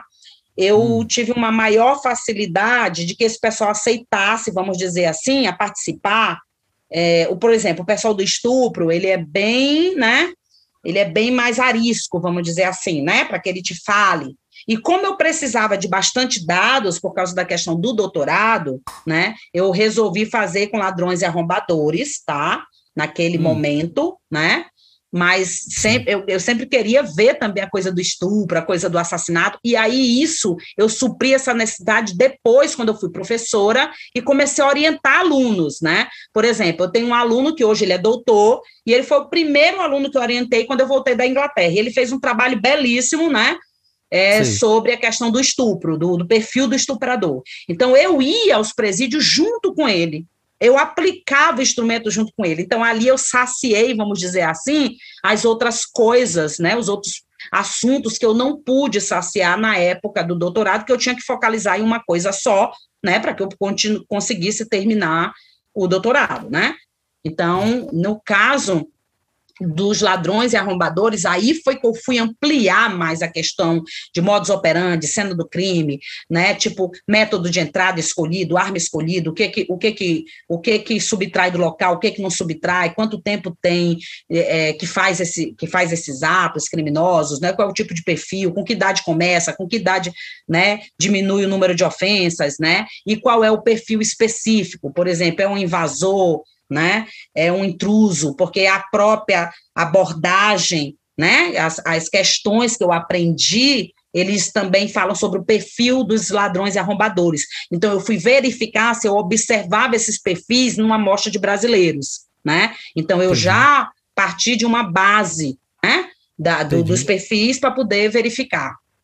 E você encontrou similaridade eu costumo dizer assim: nós temos cultura diferente, tá? Temos uma história diferente, mas o indivíduo não é tão diferente assim. Ou seja, hum. as questões de normalidade, anormalidade, psicopatologias, né? A questão de, de cérebro, cognição, mente, desenvolvimento, a gente não vai ser tão diferente das outras pessoas de outros países entendeu? Claro que vai ter os fatores que a gente chama de fatores criminológicos, né, endógenos, exógenos, né, como diz a criminologia. Então aí a gente vai receber a questão da influência na parte cultural, na parte social, mas só isso, né? Por exemplo, se eu vou ver uma questão se ela, é, se ela é genética, se ela é hereditária, que também são fatores do comportamento criminal, então isso aí eu vou ver tanto lá no Brasil, quanto na Inglaterra, quanto na Índia ou em outros lugares né? Uhum. Então tem aqueles fatores que não vão alterar e tem aqueles fatores que vão alterar. E Aline, agora eu queria que você falasse um pouco o que seria o criminal profiling e quais seriam suas áreas de atuação. Tá, vamos lá. O doutorado e mestrado que eu fiz, né, mestrado e doutorado, foi em psicologia investigativa. Sim. Tá? O objetivo, vamos dizer assim, é analisar a cena do crime, perfil do criminoso e auxiliar no processo de investigação criminal. E aí existem várias ciências que podem auxiliar no processo de investigação criminal, como a própria medicina legal, como a perícia forense e a psicologia também, tá? Então, só que esse tipo de trabalho, ele tem três vertentes no mundo, né? Três hum. abordagens principais no mundo. Tem a do FBI, que essa é que a gente chama, que a gente chama de criminal profiling, e foi a que ficou mais conhecida por causa dos filmes, dos seriados e tudo mais, tá? Tem a psicologia investigativa, que é uma área da psicologia criada pelo professor David Canter, que eu tive a sorte de ter como meu orientador, tanto de mestrado quanto do doutorado, ou seja, eu, eu costumo dizer assim, eu bebi na fonte, né? Sim. Tem o pessoal do Canadá, que eles chamam de Diagnostic Evaluation, né? O objetivo deles todos é ver a questão da psicologia, a questão comportamental e como que isso pode auxiliar no processo de identificação de, de criminosos e investigação criminal tá? Eles têm pequenas diferenças. Por exemplo, o pessoal do Diagnostic Valuation, como o próprio nome diz, eles trabalham muito na visão clínica da pessoa que está lá, vamos dizer assim, que traçando o perfil do criminoso ou analisando a cena do crime, tá? Porque essa palavra, essa expressão traçar perfil, isso aí veio do pessoal da, da, dos Estados Unidos, né, do FBI. Professor David Canter, por exemplo, ele não gosta de usar muito essa expressão. Ele usa mais o quê? Padrões comportamentais, tá?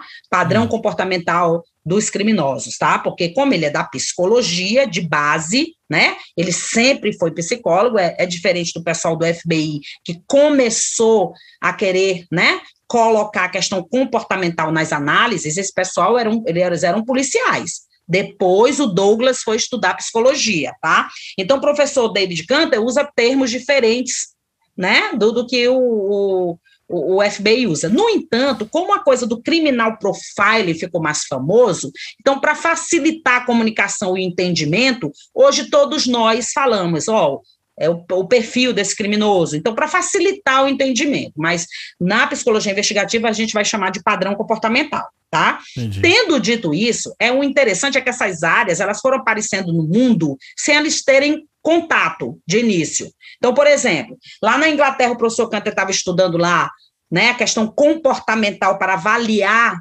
é, perfil de criminosa e cena do crime, lá nos Estados Unidos, o Douglas e o Wesley, principalmente o Douglas, começou com essa ideia maluca, né, que de início era considerado maluca, de analisar a cena considerando a questão do comportamento do criminoso, né? Sim. E lá no Canadá também um pouco mais tarde, os caras lá começaram a se interessar com isso. Então, ou seja, na Inglaterra estava se estudando uma coisa, nos Estados Unidos a mesma coisa e eles não sabiam, não tinham contato de início tá? Entendi. Depois é que veio ter um contato.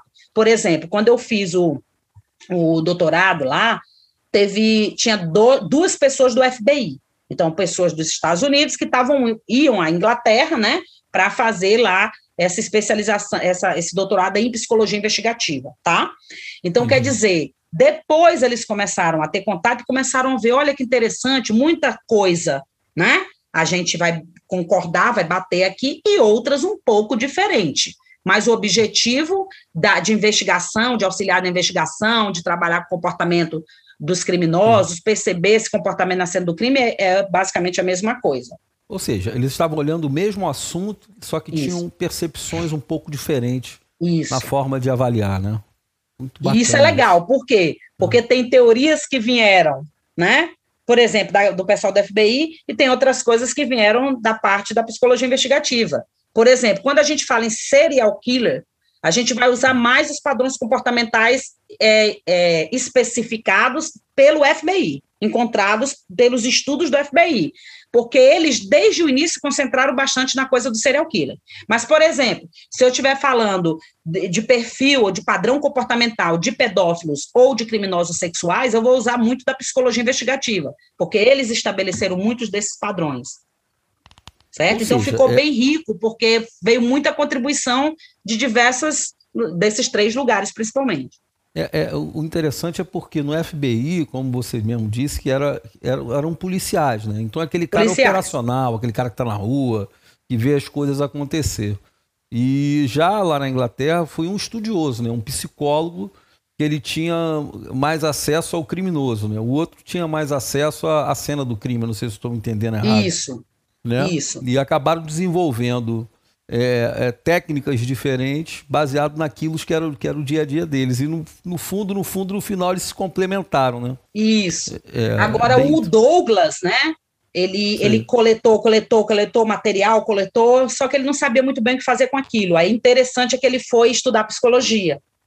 Sim. Ele foi estudar psicologia, ele se formou em psicologia e foi aí onde eles começaram a escrever as teorias, porque eles tinham material, mas não sabiam o que estava mais nítido ali. E eles tiveram ajuda de uma professora em específico que ajudou eles a, a montarem, vamos dizer assim, dentro dos achados do trabalho que eles tiveram com serial killers, por exemplo, a montar lá e identificar os padrões de comportamento. E essa a professora validar é aquele conhecimento, né? Isso, isso. Entendi. E Aline, como é que seria. Aqui no Brasil existe, existe esse cargo de criminal profiler? Não sei se é esse o não. nome. Nas não, polícias, eu costumo dizer em algum assim. lugar existe, não? Existe. Algum... Existe, com palavras diferentes, como eu te falei. Sei. Por exemplo, na Inglaterra, é mais comum a gente escutar falar em perito comportamental, certo? No, no, nos Estados Unidos, eles vão chamar de profiler, que é a mesma coisa de traçar o perfil, né? Então, quando você bota um E e um R no final, no inglês, você está falando sobre uma profissão, né? Então, profiler é aquele cara que traça o perfil, tá? Então, existe essa, essa profissão, tá? E Sim. tem, olha, onde é que tem? Tem no México, tem no Canadá, profissão mesmo, tá? Tem no Sim. México, tem no Canadá, tem nos Estados Unidos, tem na Inglaterra, tem na Polônia, isso só que eu me lembro. Então, tem, tem sim vários países. Tem em Portugal, certo? Então, tem sim vários lugares, a profissão mesmo, tá? Sim. Algumas vezes ele é um membro da própria polícia, tá? Outras sim. vezes ele pode ser um consultor, né? Ele pode ser contratado lá como um perito para fazer aquele trabalho, tá? Mas na maioria das vezes ele é da própria, por exemplo, mesmo que ele seja um psicólogo, ele é da polícia, tá? Então ele vai participar da investigação ali, tá? Então é, é bem comum isso lá fora. E hoje quem trabalha, por exemplo, na unidade comportamental do FBI, ele é formado em psicologia e ele é fixo do FBI. Ele é um agente do FBI que trabalha na unidade comportamental. Esse pessoal tem que ser formado em psicologia, tem que ser psicólogo. Entendi. Certo? E aqui no Brasil a gente não, não tem. Não tem. Aqui no Brasil a gente não tem a profissão, o cargo, esse engajamento direto, mas a gente tem pessoas já fazendo isso, né? A gente Sim, tem Goiás, a gente tem o nosso amigo Leonardo Faria, como ele é psicólogo e é policial, né? Ele consegue ter acesso e fazer esse trabalho até no cotidiano, tá? A gente também Agora, tem a, a, a Maíra. A Maíra. Que está em Santa Catarina. Santa Catarina, tem poucos lugares. Tem uma pessoa em Minas, que eu me esqueci o nome agora, hum. é, eu não sou da polícia. Então, o que, que acontece? Mas eu já participei de várias investigações. Então, como o pessoal me chama como consultora. É, Isso, consultora. entendi. E, Aline, como é que seria... Vamos, vamos, vamos, vamos é, tirar lá um, esse profiler lá dos Estados Unidos, vamos botar ele trabalhando aqui no Brasil. Vamos supor aí, imaginar que ele existisse aqui no Brasil, essa profissão. Como é que seria o dia a dia de um profiler dentro da polícia? O que, que ele faria? Bem, seria igual a qualquer outro perito. Aconteceu um crime, Sim. tem cena de crime, ele estaria no local. Hum. Fecha a área, entra fotógrafo, perito forense, perito criminal. Inclusive, Sim. você já deve ter visto isso nos seriados, que o hum. próprio chefe da investigação, porque lá não tem a figura do delegado, né? Mas vamos dizer o delegado, só para a gente entender. O delegado ele só entra na cena do crime lá, lá depois que o pessoal da perícia já trabalhou. Então ele é, não é isso não é demandado, é tipo que um respeito. Se a cena tem que ser preservada, então tem algumas pessoas que vão entrar primeiro na cena do crime. E são essas três pessoas: fotógrafo, perito forense e perito criminal, tá? Depois de um certo tempo, aí a pessoa responsável pela investigação vai e entra no local. Tanto é que é muito comum, até aqui no Brasil, é muito comum chegar primeiro até a perícia, porque aqui também a gente vê que não são todos os delegados que visitam cena do crime, lá é todos, tá? O cara que é responsável pela investigação, a partir do momento que ele visita a cena do crime, a investigação já é dele, né? Entendi, entendi. Então, a... no Brasil, a gente precisaria ter esse cara dentro lá como polícia mesmo, tá? Sim. Com os seus horários, com seus plantões, e quando acontecesse, ele ia junto à cena do crime, tá? Sim. Aí ele ia também, em alguns casos, entrevistar criminosos suspeitos de testemunha, porque inclusive o psicólogo, quem tem que entrevistar é o policial, tá? Mas o psicólogo, ele pode treinar a polícia em como conduzir determinadas entrevistas com suspeito, com vítima, inclusive a gente a gente dá treinamento, dá aula sobre isso. Eu já dei vários cursos sobre isso para a Polícia do Brasil, tá? Então, Sim. Só que, só que, para estabelecer o trabalho com criminal profile, o trabalho com a psicologia investigativa, uma coisa é fundamental, que seria a melhoria do banco de dados no Brasil, tá? Hum. Isso é fundamental. Por quê? Porque nós trabalhamos muito com informação. Eu costumo até dizer assim, lá na Inglaterra eles dizem, o pessoal da área da, da, da, da, da imobiliária, eles dizem o que, que, é importante numa propriedade? Três coisas. Eles dizem location, location, location. Significa localização, localização, localização. Se você errar nessas três, acabou. Você pode comprar o lugar mais lindo do mundo. Se ele não tiver numa boa localização, você não vai ter lucro. Certo? Ele sim, não sim. vai ele não vai aumentar. Então, eu costumo dizer que nessa área é information, information, information. Entendi. Quanto mais informação a gente conseguir, porque é como montando um quebra-cabeça. Você tem quantas certeza. mais peças você tiver, mais rápido você vai conseguir montar aquele quebra-cabeça e mais rápido você vai entender né, a dinâmica do crime. Né? Então, é muito importante a questão de informação. Então, quando você interroga, entrevista, testemunha, suspeitos, vítimas, 60% da informação vem daí. Ah, tem vários estudos que mostram isso. Só que quando você tem um crime que não teve testemunha, não teve vítima, ou a vítima morreu, claro, teve vítima, mas a vítima morreu, quem é que vai falar? Quem fala é a cena do crime. Tá? Então você vai ter que conhecer as técnicas, conhecer os perfis, conhecer os padrões, os modos operantes e tudo mais, para você entender lá na cena as informações que estão sendo passadas. Certo? No entanto, tudo é informação, informação, informação. Então, quando se tem um bom banco de dados, você já tem muito aí para te ajudar para solucionar sobre um crime. Tá? Tem crimes lá que são solucionados por, por causa e exclusivamente né, é, ao banco de dados bem elaborado. Por exemplo, se você faz a análise e descobre, olha, o modus operandi desse cara é o seguinte, o perfil dele é o seguinte, ele age dessa maneira, nessa sequência, por exemplo, o estuprador, eu costumo dizer, é o cara que mais tem coerência comportamental. Até a sequência do que ele faz, ele repete de crime para crime, tá? Então, se você tem isso, se você joga no computador, nos programas que eles têm, que não hum. é só a questão de impressão digital, não é só isso, não, são as questões comportamentais. Você joga lá, aí o sistema vai dizer: olha, teve um cara, um estuprador, que foi preso há 10 anos atrás, lá em Oklahoma. É fulaninho, né? Lá o nome do cara, Sim. os dados do cara. Aí você vai atrás do cara, o cara está morando no mesmo bairro onde está acontecendo agora os estupros na Califórnia.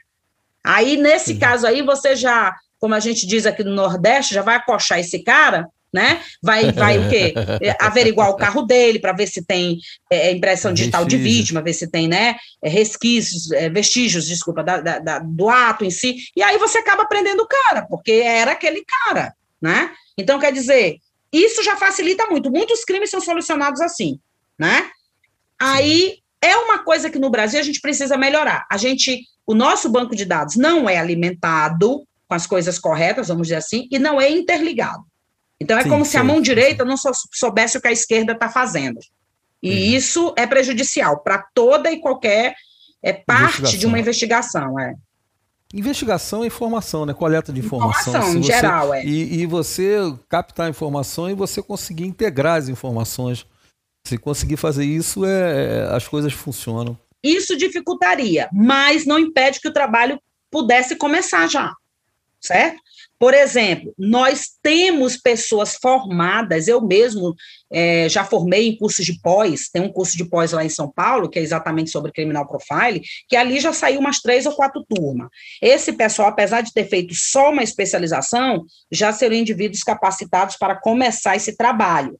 Com sim, o passar do tempo, esses próprios indivíduos poderiam né, fazer um curso no exterior, aí eu estou falando sobre um curso mais avançado, um mestrado, uma técnica, uma prática, né?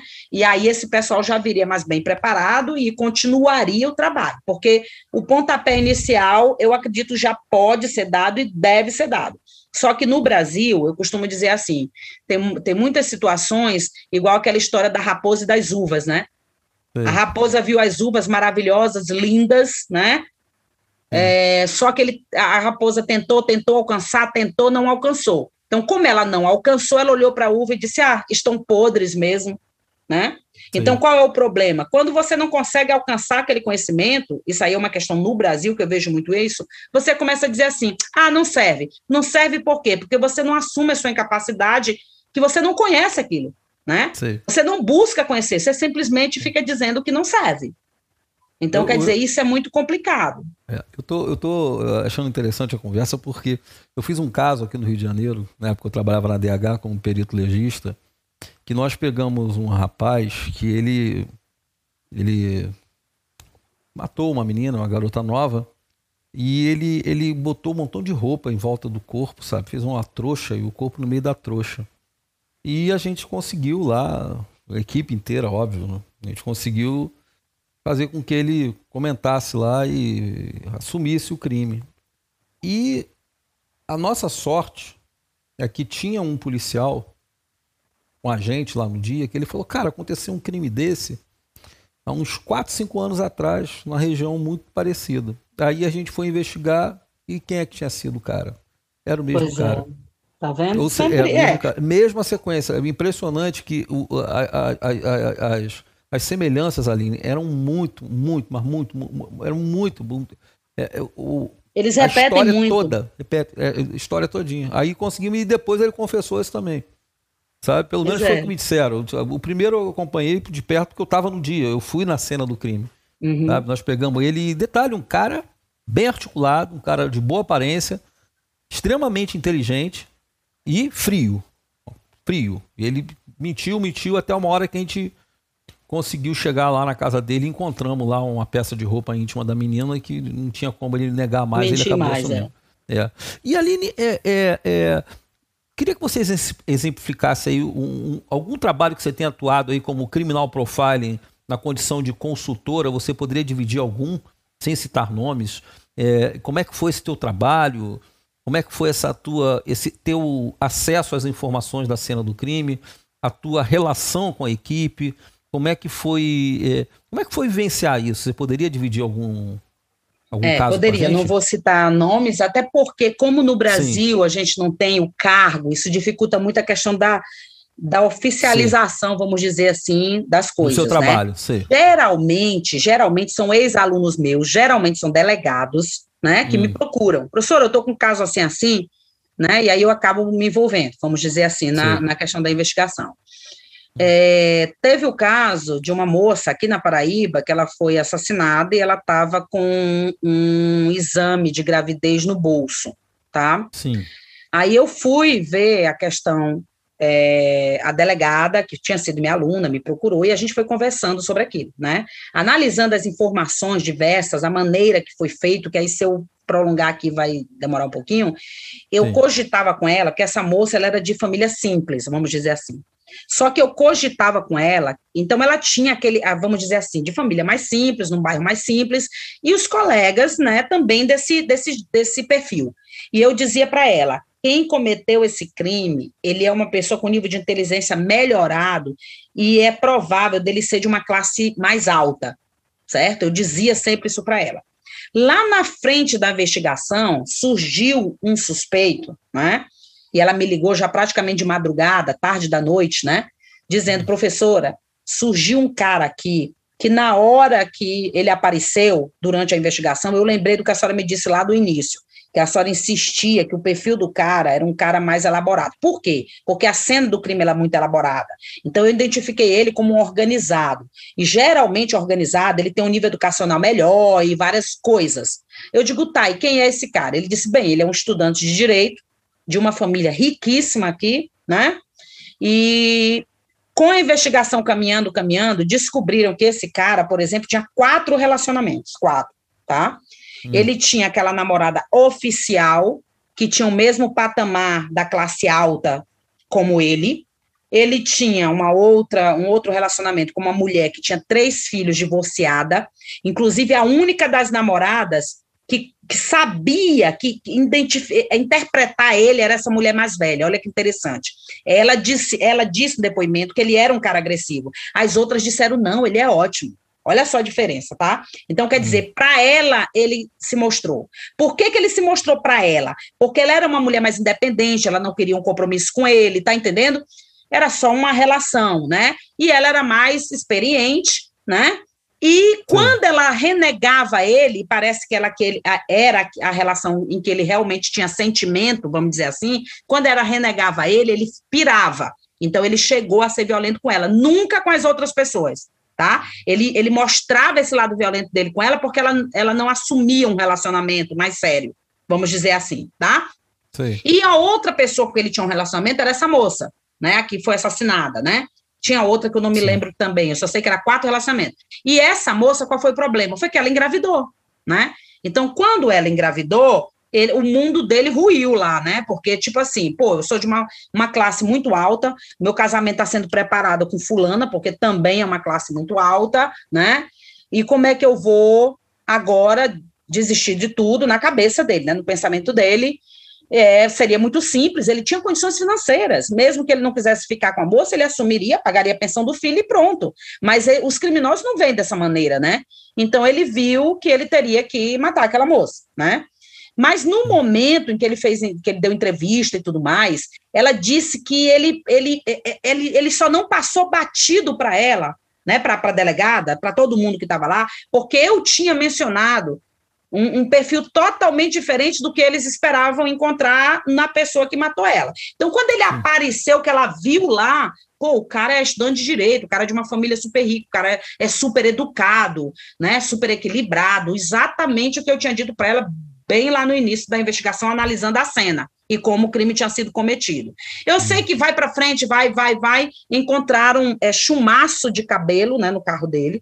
Aí depois ele disse o quê? Não, eu deixei ela lá perto da casa dela, só que quando ela saiu, eu tentei puxar ela pelo braço para ela não sair do carro e sem querer eu puxei o cabelo dela. Então ele foi inventando essas questões e foi entrando em mais parafusos e mais contradições, e aí acabou que identificaram né, que realmente tinha sido ele, tinha DNA dela no carro, um monte de coisa, certo? Então ele matou e jogou ela num, numa BR. E Aline, o que que você viu na cena do crime? É, ou então a precisão, no... a organização, a, a, distância do, por exemplo, uma pessoa mais elaborada, ele transporta corpo. Só um exemplo que eu vou te dar, né? Porque senão a gente fica, fica, bem longo. Vai ficar aqui até amanhã. E, é. e esse, e esse, esse, essa, o corpo dela foi encontrado numa BR tá? Então a pessoa moveu, a pessoa fez todo o possível para esconder o corpo. Quando é um crime mais desorganizado, no lugar onde o cara mata, ele costuma deixar o corpo. Certo? Ele Sim. não se preocupa tanto com os riscos, ele não elabora tanto essa questão de escapar, né? De esconder, né? E aí, com, como foi jogada numa BR, claro que a pessoa tinha que ter um veículo. Então, se procurou também a questão do veículo. Aí se descobriu que ela estava antes, no dia que ela sumiu, ela estava numa lanchonete com os colegas e um carro ficou dando jogo de luz. Ela foi até esse carro e aí se identificou ele por causa da questão desse carro, né? E aí Sim. foi indo, foi indo. Mas o que eu vi na cena do crime foi uma elaboração e uma necessidade muito grande de diminuição de risco. E o pessoal da desorganização, ele não diminui risco, ele, ao contrário, ele se abestalha mesmo e faz coisas assim, deixa, deixa a cena do crime muito óbvia, certo? E, na, e, no caso da cena do crime lá, era muito longe, ela muito bem elaborada, ele tentou de todo jeito esconder, era dentro de, uma, de um matagal na BR, entendeu? E outras coisas mais.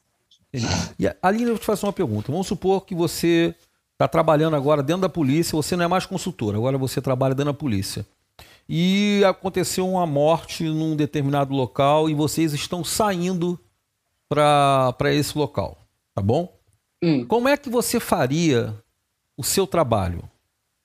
Você chegaria lá, anasaria a, a cena do crime, depois você chegaria, chegaria às suas conclusões, você entraria num contato com as outras equipes, tanto de investigadores policiais quanto de peritos, como é que seria uma rotina? É. Cria para mim uma rotina aí do teu tá. trabalho dentro é. da polícia para esse local. Como seria, hum. que aqui no Brasil a gente não, não tem. Não tem é um é, trabalho de perícia, é igual um trabalho Sei. de perito forense. A diferença é que o perito forense vai na cena do crime coletar evidências forenses, Evidência, que é sangue, suor, saliva, sêmen.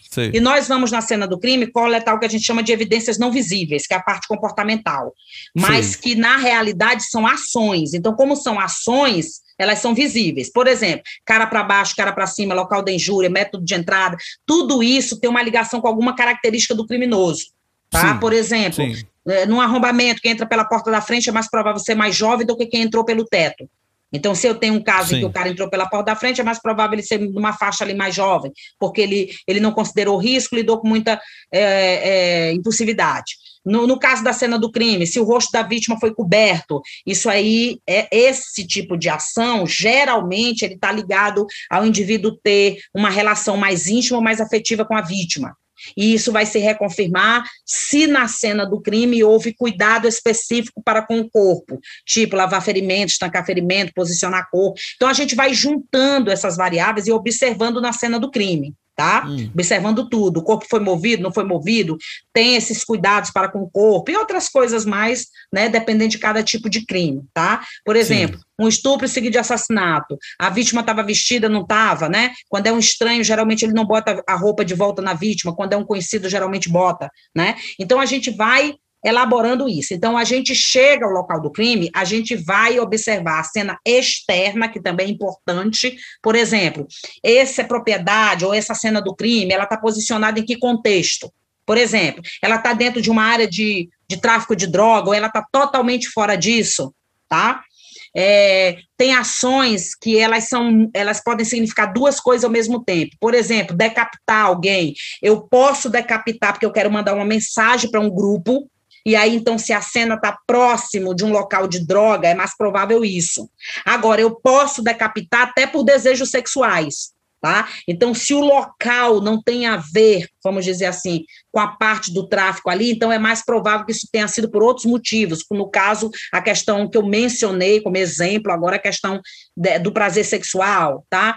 Se o corpo foi colocado num local que ficava fácil descobrir ou visualizar, é mais provável de ser esse pessoal de gangues e de outros tipos de crimes. Se o corpo foi encontrado no lugar mais difícil de se encontrar e eu estou lidando com outra motivação. Então, a gente vê várias questões. É a questão Entendi. de motivação, cognição. Por exemplo, pô, por que, que o criminoso fez essa coisa bem burrinha e que tipo de pessoa faria essa coisa bem burrinha? Um exemplo. Ou o cara fez uma coisa elaborada, que tipo de pessoa tem inteligência para fazer essa coisa mais elaborada? Então a gente aí está medindo os níveis de, de cognição, de desenvolvimento, inclusive de QI e outras coisas mais, né? Sim. A gente também vê vários é, simbolismos, por exemplo, se alguém matou alguém, teve um caso que um cara matou outro, acho que foi até aí pelo Rio de Janeiro, não me lembro agora. Ele matou um outro cara, não, ele teve uma relação sexual consensual com o cara, mas depois da relação ele matou, cortou, abriu o tórax do cara, foi em casa, pegou uma santa e botou no meio do tórax do cara. Né? Então, que simbolismo tem isso? Ele próprio relatou depois para a polícia, mas independente dele relatar, se a gente estivesse analisando esse comportamento, a gente já ia em cima da questão. Qual era a questão? Ele não assumia a questão do lado homossexual dele, ele queria purificar a vítima. Então, ele botou a culpa de tudo aquilo, se é que teria que culpar alguém, né? Ele botou a culpa daquela relação homossexual que ele teve, que ele não aceitava, né? Ele uhum. colocou a culpa na vítima, então ele, ele colocou aquela santa no abdômen para simbolizar que ele estaria purificando aquela pessoa, porque ele não assume, né? Por exemplo, o seu lado homossexual, então ele joga lá a, a culpa que ele sente, ele vai jogar para o outro, tá? Entendi. Essa culpa doentia que ele vai sentir. Então, quer dizer, independente do cara ter explicado isso, a gente, ao ver a cena, a gente já consegue ver esses simbolismos, certo? E, e, essa, e assim essa, vai. E vocês coletou isso no local de crime, mas depois. É, aí, aí é isso, né? Igual a perícia. Por exemplo, a perícia forense, eles já podem, na cena de crime, ter algumas conclusões, e outras cenas de crime eles levam para o laboratório. Né? Por exemplo, se ele encontrou um cabelo, ele vai lá para o laboratório ver a questão de DNA e outras coisas. A gente faz a mesma coisa. Tem coisa que você já observa na cena do crime, tem outra que a gente leva para analisar. E espera hum. também laudos. Por exemplo, Isso que eu queria saber. tem que trabalhar em equipe. Por Isso. exemplo, hum. eu vejo lá, eu sou psicóloga, né? Então eu vejo lá o corpo morto, por exemplo, de uma mulher, mas eu não sei se houve um abuso sexual né? Eu só vou saber depois que o médico legal identificar se teve ou não, plá, plá, plá. Só que, para minha análise, isso é fundamental, porque muda totalmente a motivação do crime. Então, se foi só um assassinato sem o ataque sexual, né, é uma motivação. Se foi o assassinato com comprovado com a questão do estupro, já é outra motivação, já é outra pessoa. Então, eu preciso também de conclusões depois da cena, né? de laudos, né, tanto da perícia ou, é, quanto da medicina legal. Então, é um trabalho em conjunto, além da questão policial, né? Ou seja, do próprio inquérito policial também para que se chegue a uma. Então, se trabalha em conjunto. Todos os lugares onde se tem essa prática, se trabalha em conjunto, a equipe inteira. Ou seja, informação, informação, informação. Exatamente. Todos dando a sua contribuição dentro do seu conhecimento. Por exemplo, eu costumo dizer assim, às vezes você vê nesses seriados, né, que passam por aí, chega um cara bem apressado, começa a falar sobre um caso, prega foto na parede, esse cara é o responsável lá pela investigação, né? E tem uma plateiazinha de 20, 30 pessoas ali assistindo. Essas pessoas são pessoas de diversas unidades de conhecimento. Ali tem biólogos, ali tem psicólogos, tá? Ali tem o pessoal da medicina legal, ali tem um monte de coisa. Aí o cara assiste lá aquele caso e ele vê nesse caso caso, como que a área dele, o conhecimento dele pode contribuir. Então, por exemplo, se é um caso que não tem impressão digital, não tem DNA, não tem nada, quem é que vai ajudar? Geralmente o pessoal da comportamental entra com força nesses casos.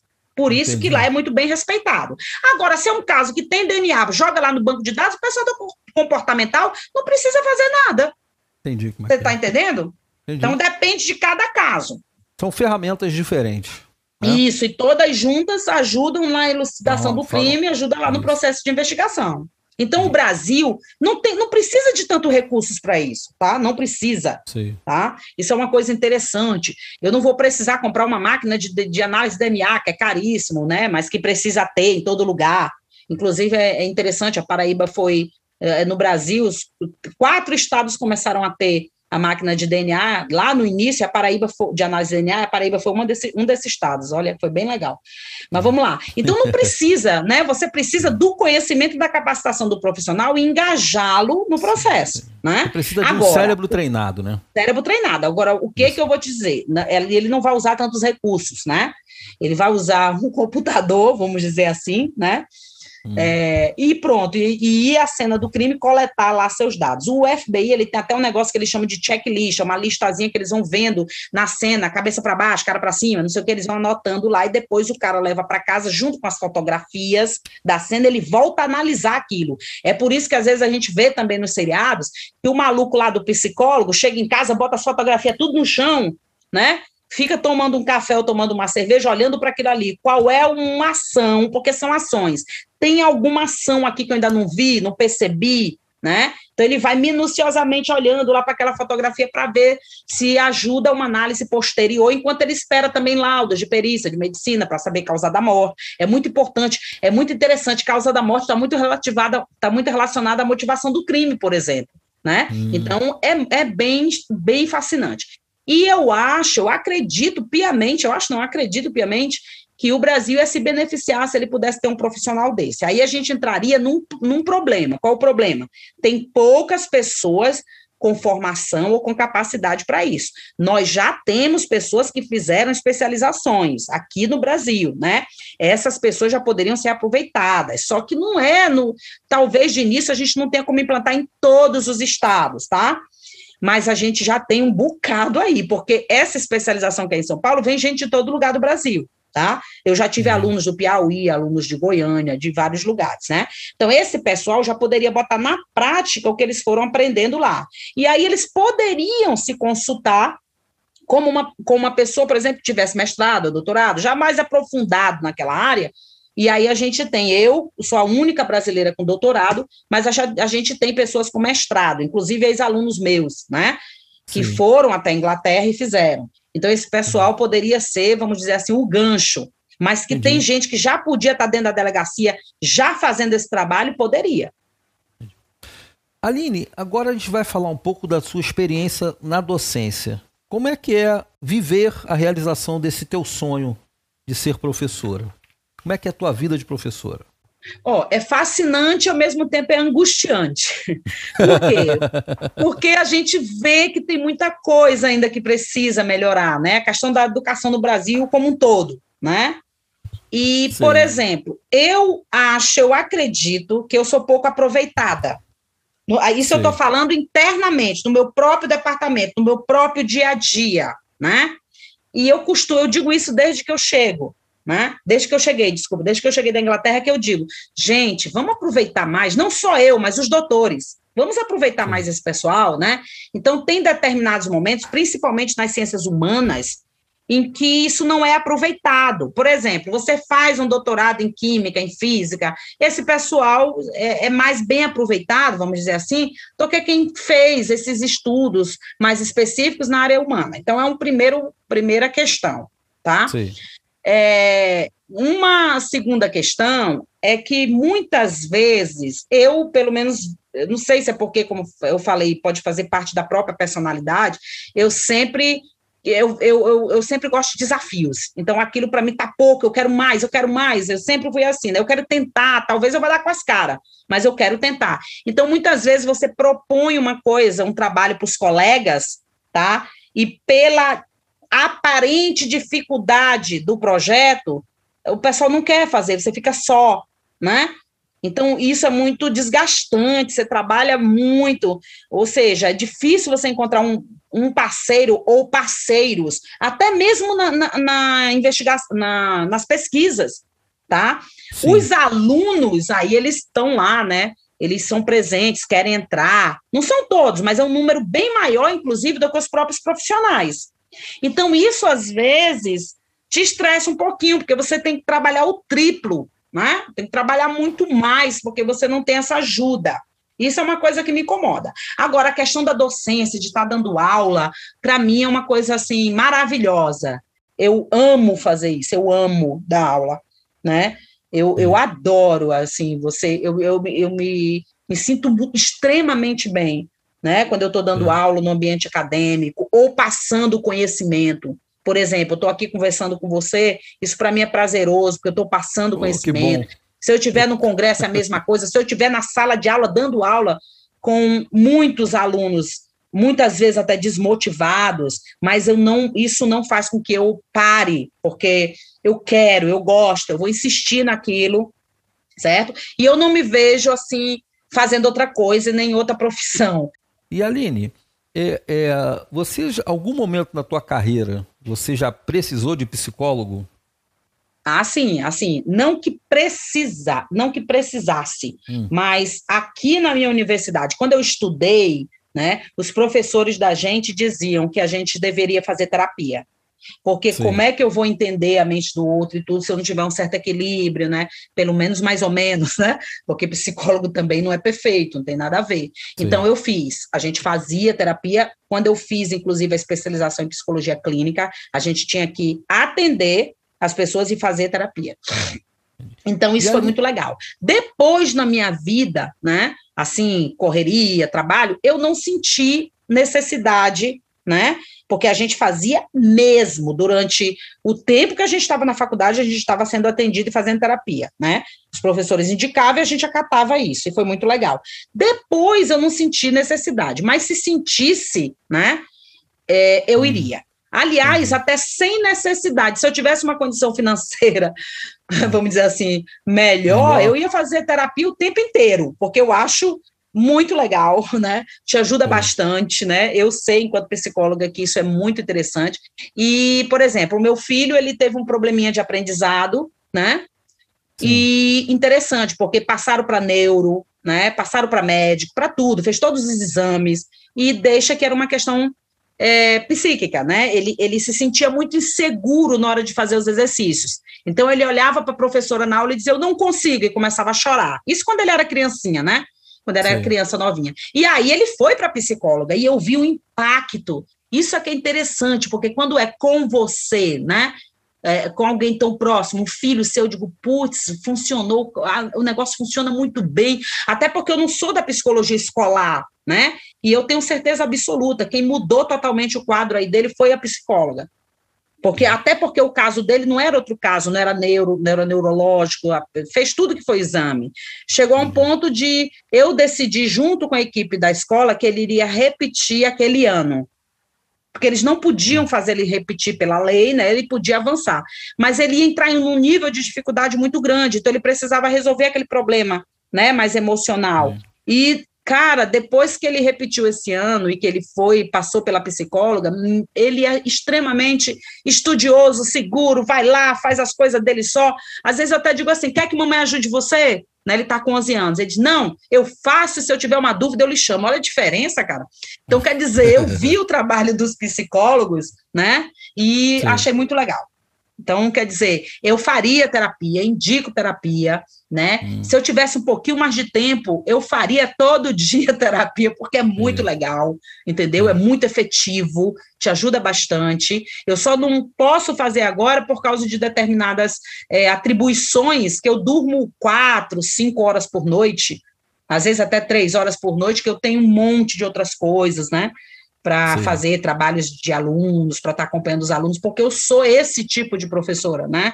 Eu, o aluno diz, professor, eu estou procurando uma biografia sobre isso. Eu primeiro eu digo para ele, ah, te vira, vai procurar. Eu digo para que ele também não se acomode, né? Mas aí eu estou também pesquisando para ele, estou olhando, é quando eu acho, olha, eu achei esses dois aqui, agora vai para frente.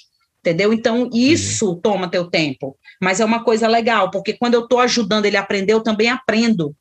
Eu descubro até textos, coisas novas, que eu digo, olha que legal, isso aqui eu não sabia. Né? Então, eu fui fazer uma pesquisa para auxiliar ele e acabei me beneficiando. Né? Então, eu faço isso constantemente. Isso demanda tempo, né? meio cansativo. Vai chegar um momento lá para frente que eu vou ter que diminuir o ritmo, por causa da nossa idade, que a gente vai avançando, a gente vai ter que. Mas, por enquanto, tá legal. Não está me causando tantos problemas e eu gosto, isso me alimenta. Doutora Aline Lobato, muito obrigado. Foi muito bom conversar com você. Eu tô tudo anotado aqui.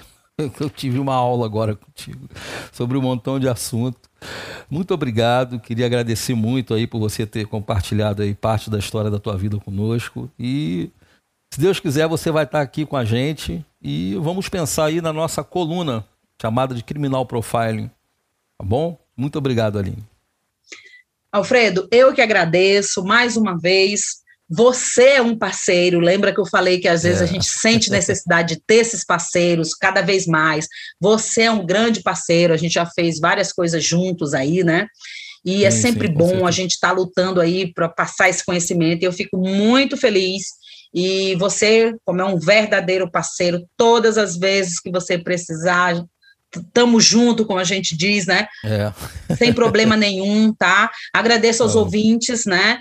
É, espero ter contribuído, né, com conhecimento, passando a minha experiência de um, de um, vamos dizer assim, de um lado mais pessoal, mas também entrando na questão acadêmica, nessa trajetória que eu é, é, que eu é, é, é, tive que seguir, né? Isso às vezes motiva as pessoas também, né, a seguirem seus determinados seus determinados caminhos, Muitas vezes a gente fala daquele, daquela dificuldade que a gente teve, mostra que a gente tem que tentar. Se não conseguir, tudo bem, mas tem que tentar, né? E aí a gente vai também nessa conversa informal e ao mesmo tempo formal, a gente está passando conhecimento, né?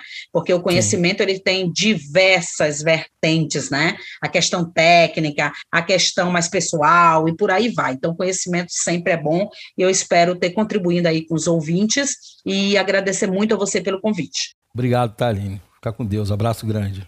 Abraço grande. Boa noite. Pessoal, acabamos de conversar no Profissão Psicólogo com a psicóloga e doutora em Criminal Profiling, Aline Lobato. Obrigado por sua audiência e não deixe de compartilhar nosso podcast. Participe do nosso podcast através do e-mail podcast@juriapericia.com.br. As suas sugestões e opiniões são muito importantes para a gente. Abraços.